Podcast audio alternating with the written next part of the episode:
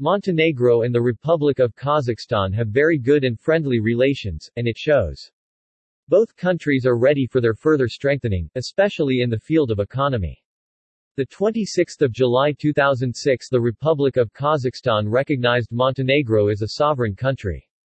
Tourism is big business in both countries, and connecting Montenegro and Kazakhstan to attract business and visitors is welcoming news, specifically in the small country of Kazakhstan.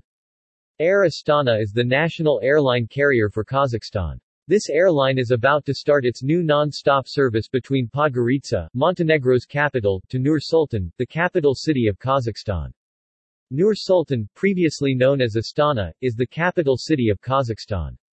The city acquired its present name on 23 March 2019, following a unanimous vote in Kazakhstan's parliament.